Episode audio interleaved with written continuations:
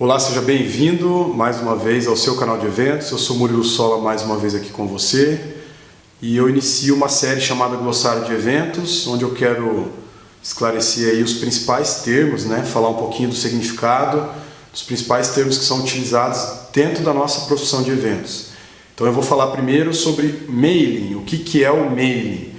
O mailing basicamente é um banco de dados ou uma espécie de cadastro, onde uma empresa, a tua empresa de eventos, ou a empresa que você trabalha, ela coleta informações de clientes ou de potenciais clientes. Geralmente essas informações são nome, e-mail e telefone. Obviamente que tudo isso pode ser adaptado conforme a sua estratégia. Tá? E para que uma empresa vai utilizar essas informações? Para criar um canal, estabelecer um canal, uma linha de comunicação entre a empresa e os seus clientes.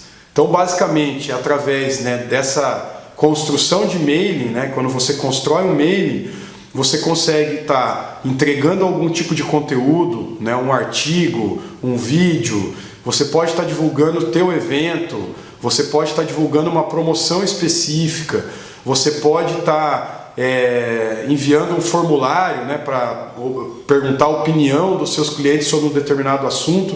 Então as aplicações são aí praticamente infinitas.